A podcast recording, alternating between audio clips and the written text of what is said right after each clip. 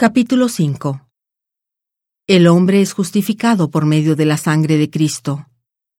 Adán cayó y Cristo expió para que el hombre sea salvo.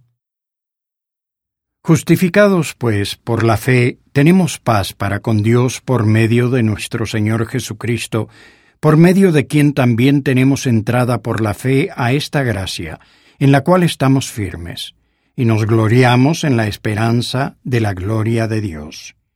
Y no solo esto, sino que también nos gloriamos en las tribulaciones, sabiendo que la tribulación produce paciencia, y la paciencia prueba, y la prueba esperanza, y la esperanza no avergüenza, porque el amor de Dios ha sido derramado en nuestros corazones por el Espíritu Santo que nos fue dado.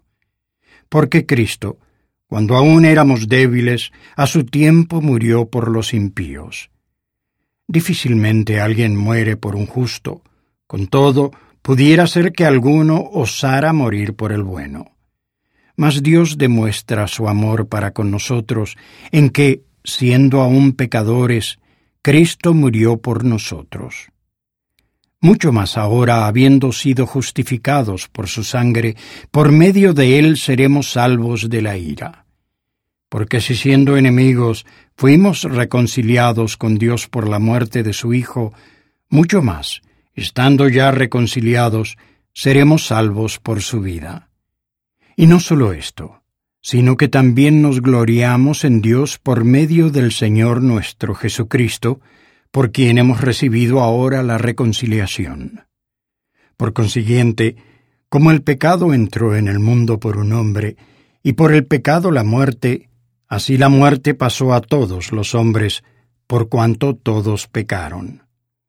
Porque aún antes de la ley había pecado en el mundo, pero el pecado no se tiene en cuenta cuando no hay ley. No obstante, reinó la muerte desde Adán hasta Moisés, aun en los que no pecaron a la manera de la transgresión de Adán, el cual es figura del que había de venir.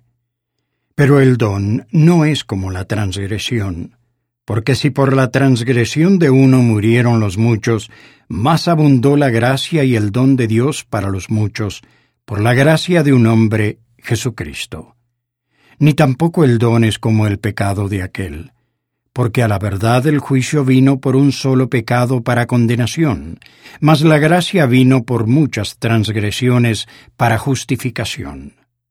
Porque si por la transgresión de uno solo reinó la muerte, mucho más reinarán en vida por medio de uno solo, Jesucristo, los que reciben la abundancia de la gracia y del don de la justicia.